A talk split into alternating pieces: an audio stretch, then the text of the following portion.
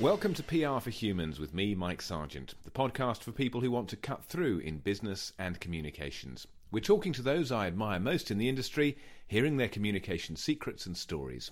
I'll be using some of their insights in the book that I'm writing about the best storytellers in the business. Please do reach out to me through my website, prforhumans.com, or follow me on LinkedIn. This week's guest is Narda Shirley, someone I first met almost 20 years ago in the heady period known as the dot com boom. Then she was running Nash, one of the agencies right at the heart of those tech crazy days at the end of the 90s and the start of the noughties. Now, as MD of Gong Communications, Narda is doing something rather different, putting purpose into PR. In this conversation, she explains why PR needs to help businesses be a force for good. It can't simply be about chasing the headlines and the fees. Of course, all businesses want to do well, but there's more to life and work than hunting for money. I hope you enjoy listening.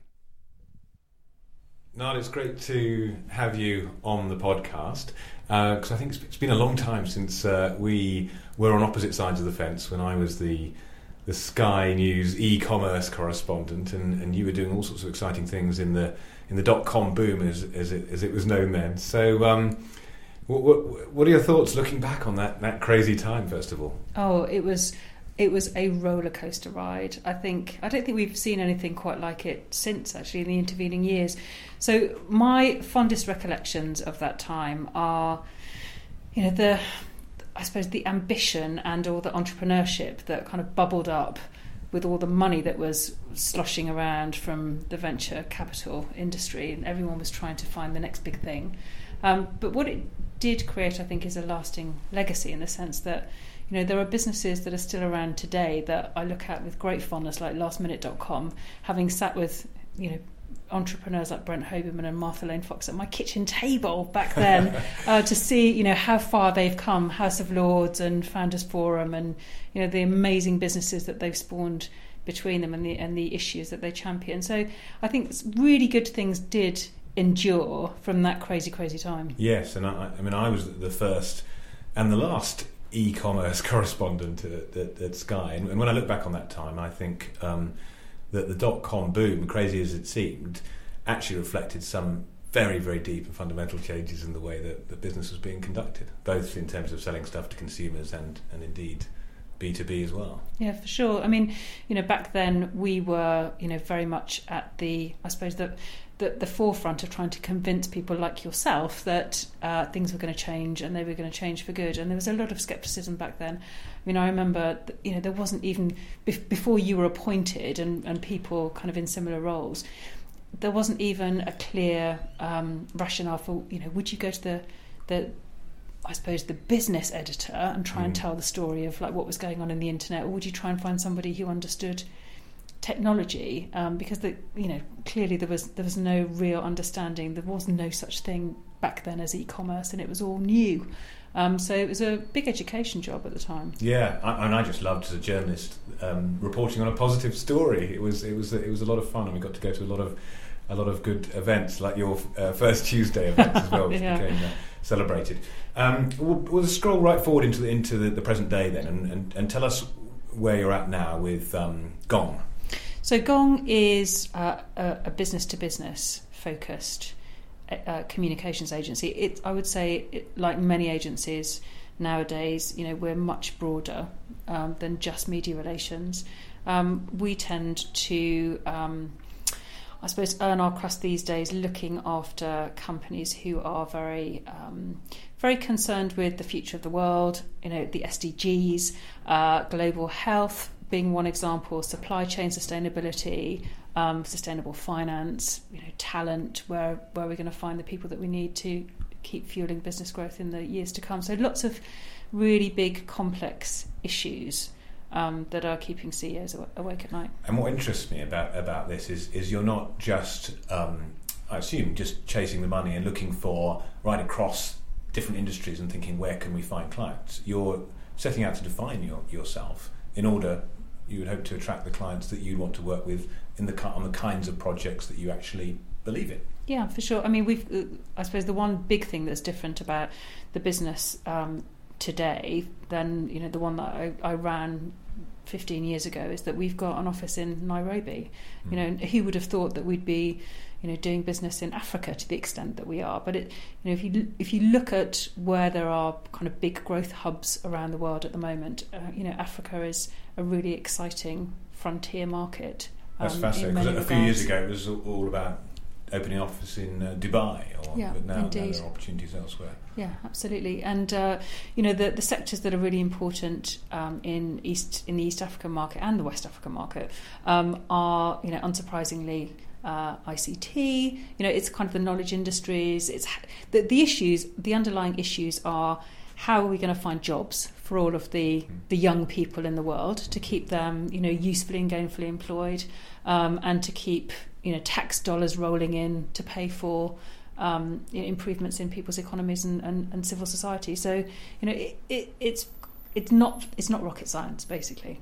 And do you think it's important for, for PR agencies, um, communications agencies of all, all different types, to have a clearly defined sort of mission or, or sense of, of purpose? Or is it something that you know, a few agencies can define themselves as, as having this, whether it's sustainability or diversity or, or whatever it is, but actually most agencies have to kind of be all things to all people? I think it's a really interesting question because it's always served um, me very well to have a a clearly defined segment, kind of a, you know, an area of business that people can identify with and, and, and come and find you for. I think if you don't have any sense of what you're good at as a business across the board, not just PR, then it's harder for for people to know, you know, why they'd ever want to do business with you in the first place. I think this idea of purpose is actually just an evolution of passion. You know, it's Mm. just less self-serving. Um, it's about more than one kind of stakeholder. I think in the past it was perfectly acceptable to be really passionate about business and, you know, kind of be an entrepreneur who was out there um, working very, very hard to build a business that was ultimately, you know, kind of successful on one metric. Today, you know, we're a lot more, arguably, we're a lot more sensitized to the different kinds of stakeholders. Um, and that's just a fancy way of saying, you know, we have to look after the people who are, you know, creating the wealth upstream in the supply chain and not just the executives who are kind of out there leading the company. Yeah, and and there is a, there is a moral dimension to it, though, isn't it? that, that, that PR at its best is is taking a stand of, of some kind, and um, it's important if you want to work with the goodies rather than the baddies. If you want to have a good reputation, you've got to have some clarity about what that entails. Uh, it, it's a really interesting conversation, and it's something that you can imagine kind of keeps people really um, innovated because you know you could have potentially a very lucrative brief that, that comes into the agency but these days what you'd find is that you know the questions that come from the team are well do we want to work for this company you know are, it might be a crisis brief it might be a really interesting piece of business but actually if what we're doing is trying to help you know kind of bad corporates get away with stuff by helping them message it do we really want to be a part of that? And increasingly i think the people who are you know the, the very best talent in um, corporate communications are young people who are you know very very much more um, inspired by going to work every day and making the world a better place, not covering up some of the bad stuff that's going on. Yeah, do you, do you do you sense that's that's changed a lot in, in the last uh, decade or so? That people are wanting those jobs that have more meaning than just showing up for work every day and getting Yeah, paid salary. For sure, for sure. I mean, I think it's becoming actually a, a really big issue for anybody running an agency. Is how do we hold on to the you know the the very um, skilled, very kind of portfolio minded young international citizens who kind of tend to show up for a while, Yeah. you know, develop themselves, get some brilliant experience, get some really good rungs on their career ladder, and then, you know, they're off to go and travel and, and do something that's really going to stretch them. And uh, and I think it genuinely is something that agency kind of talent scouts and bosses have to really think long and hard about because you, you have to find a way of retaining your best people. And what, what's the, the way to do that? I mean, is it to offer flexible work? People talk about that, but I, I, I thought working in a PR agency actually it was quite important to get get everyone together um, quite regularly. In fact, every day if possible to brainstorm ideas and so on. So where do you stand on on sort of flexible working. Yeah, I mean, we're really proud of the fact that we have a lot of flexible and agile working. We've got a lot of, you know, mums in the business who, you know, for whom their professional careers are very important, but they want to achieve some balance and, you know, kind of not keep working at the expense of their of their children completely. And you know, I think that's the future. I think if if we want to keep the very best talent in the business, and it's not just a female thing, um, we've got to be able to offer people flexibility, and whether that means you know that they go away for a while and do a masters and come back, or whether they go and do a sabbatical for a few months and then come back. I mean, one really good thing about Gong that I'm very proud of is that people do come back. You know, I'm just about to welcome back a lady who you know has been out of the business for 18 months. In that time, she's gone off to um, South Africa, where she lived for a year. She's had a baby, but she's coming back, and that's fantastic. And I think you know we need to see more of that. We can't be as linear in our demands on people's kind of career commitments. You've just got to uh, kind of recognise that people will go off, do things, and then come back maybe to do a slightly different job. But if they've got really great experience, um, and really good kind of corporate knowledge, then it, it's better to have them back in the business. And on um, the gender pay gap, as, as it's so called, and uh, an awful lot of focus on that at the moment in every business, large and small. What do you think the record of the PR industry is in, in terms of uh, gender issues? Well, I'm keeping an eye on the the filings, um, just because you know D&I is a world that we're very active in. Um, I haven't seen any of the big agencies submit their um, their figures at the moment, but I think what will be really interesting is when the big, the very big multinational groups um, put their figures in, because I think the the fact that most of them at the very highest levels tend to be staffed by men will actually start to skew the figures. And what you'll see is that although, you know, on, on one measure, the PR industry is very, you know, kind of it's almost female heavy. Mm. I think that tends to be probably at the the more junior end. Um, I think just in November, actually, one of the top five global agencies had its first female CEO. Right. Um, so yes. you know that tells you everything that you need to know. So those those the fact that there are more men in those higher paid positions will will mean that the industry won't score as highly as it should. And what about um, interrupting your career? You mentioned going, you know, going on to have children and, and taking taking career breaks.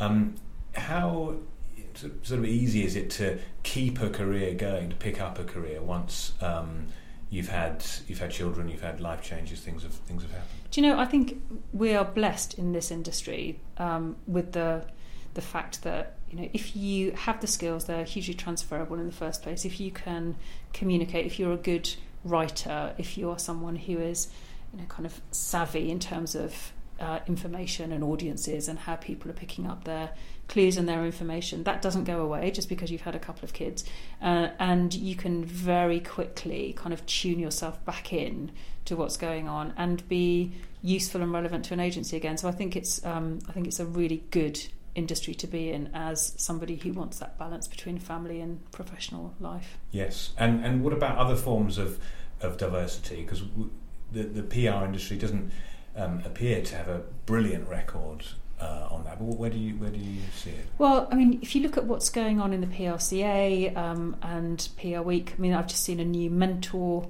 um, program announced in the last couple of weeks for um, BAME people um, just to make sure that there, you know, there is some really proactive and practical help being offered to people from um, ethnic minorities.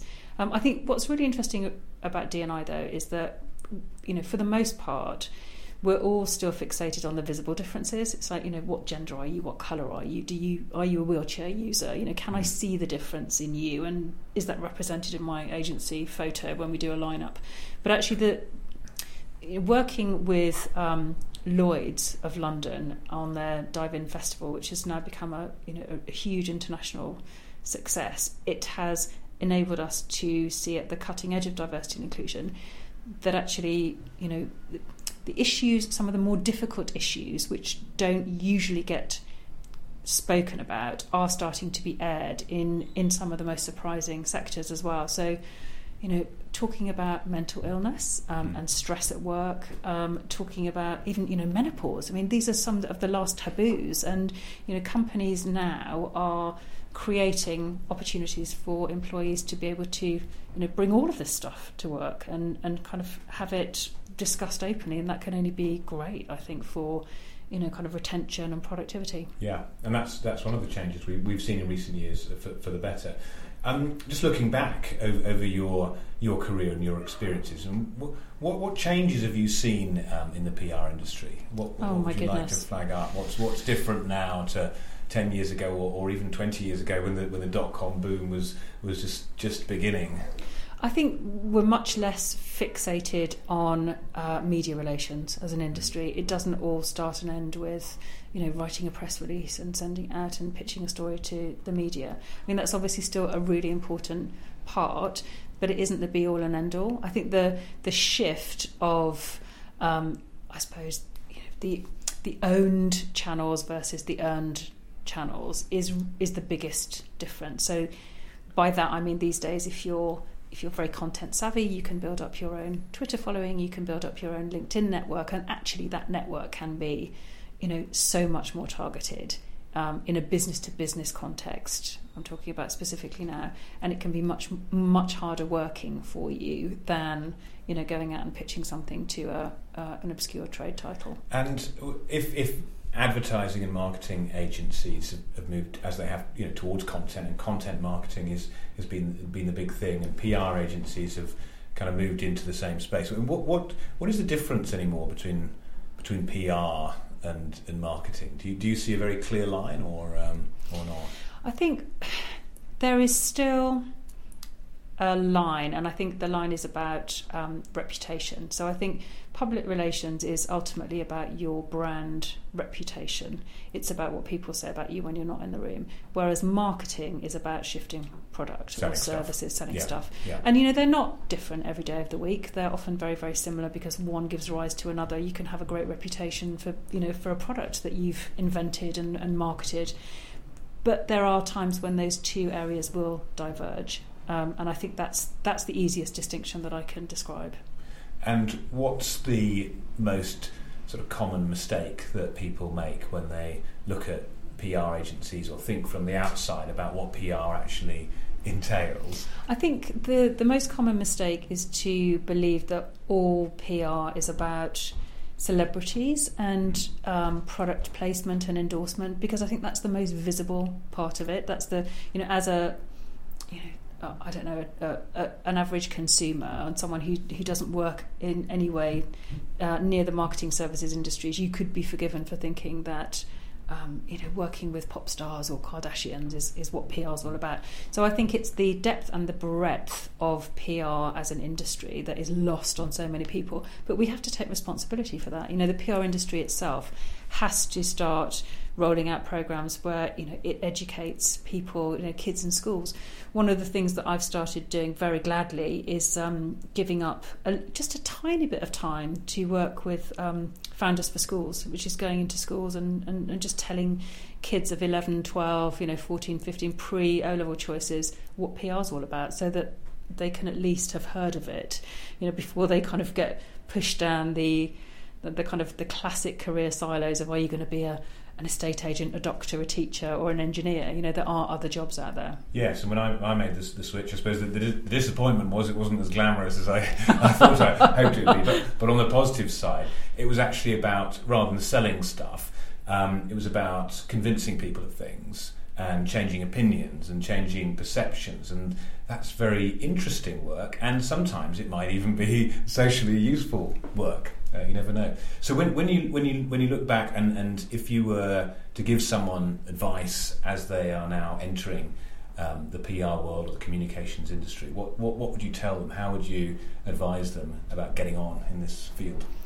Well, I think there are so many more opportunities for people to kind of prove that they can that they have an aptitude for the work before they even cross an agency threshold door these days. You know if you if you're interested in the media if you're interested in storytelling and content then you know all you need is access to a, an, an average smartphone these days as a young person to be able to make a video um, you know post on Instagram write a blog publish it tell a story. So all of those um, skills I think are relevant and would be very uh, almost essential to see if someone's saying, I'd really like a job in PR. It's like, well, show me what you've done.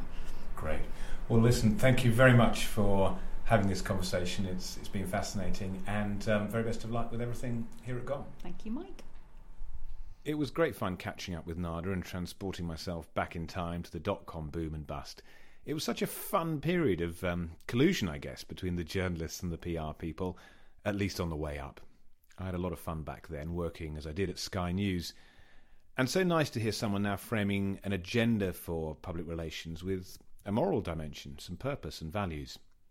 That's it for this week. Please do tune in again next time for the PR for Humans podcast with me, Mike Sergeant. Visit prforhumans.com and do please share a link with anyone else you think might be interested. Thanks very much for your time. Goodbye.